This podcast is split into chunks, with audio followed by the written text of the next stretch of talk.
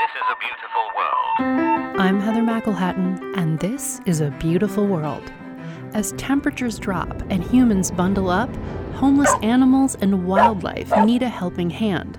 Kitty Block CEO and President of the Humane Society of the United States and President of Humane Society International, has worked for over 25 years on animal rights and improving life for animals worldwide. It means going in with everything you have. I mean, this is this is my cause. This is what I believe in. I asked Block to share a story from Humane Society International, and she recalled the time they rescued all the dogs from a dog meat farm in South Korea. These dogs, you know, they're basically starving and they're living in their own filth. So we started putting food down. And what broke my heart the most, they were knocking their bowls over. All they wanted to do was put their head in my hand, try to lick you, try to have like any kind of contact, any kind of, you know, love, and tails were wagging. And I thought, oh my God these animals have been so abused and not seen any kindness, and yet they'll choose any kind of, you know, human touch and kindness over food. It was empowering that we had rescued all those dogs off the farm.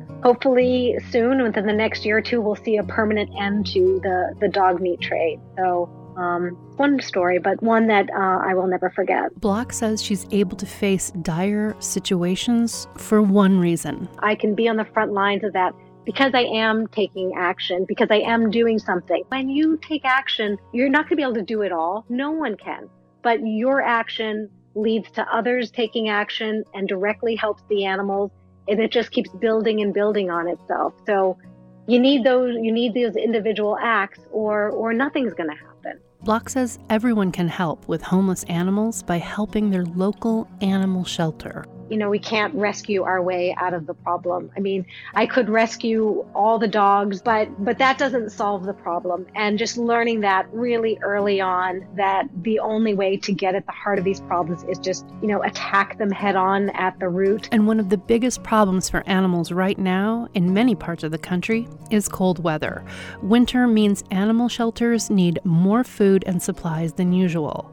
Even donating clean, used blankets can have a huge impact. It's so important to do these things, you know, but for having that kind of materials for the animals, they will be cold and they need that kind of comfort and protection. And that's really important. In addition to providing blankets to the shelter for people to use if they need it, you know, dropping off a can of dog food or something like that always, or cat food, or or just makes such a difference, and and it can really make all that difference to that person trying to care for their for their animal. You can also help wildlife by providing food and fresh water, according to Jim Monsma, executive director at City Wildlife, which rehabilitates injured and orphaned wildlife in Washington. Any living being can go without food for quite some time but they need constant water. Or some people have these little heaters that they put in, but you'll find if you do that that the the animals are very appreciative and it'll become a busy little bird bath pretty soon. Setting out fresh water, dropping off blankets and food to local animal shelters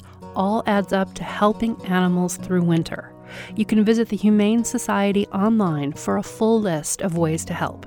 A beautiful world is where there is truly a humane society and there is kindness. And I believe so much of that stems from how we treat animals um, and children. So if we can be humane and kind to those who are voiceless, we are, can be humane and kind to the rest of ourselves. I'm Heather McElhatton, and this is A Beautiful World, NPR News. Brought to you with help from the Pohlad Family Foundation.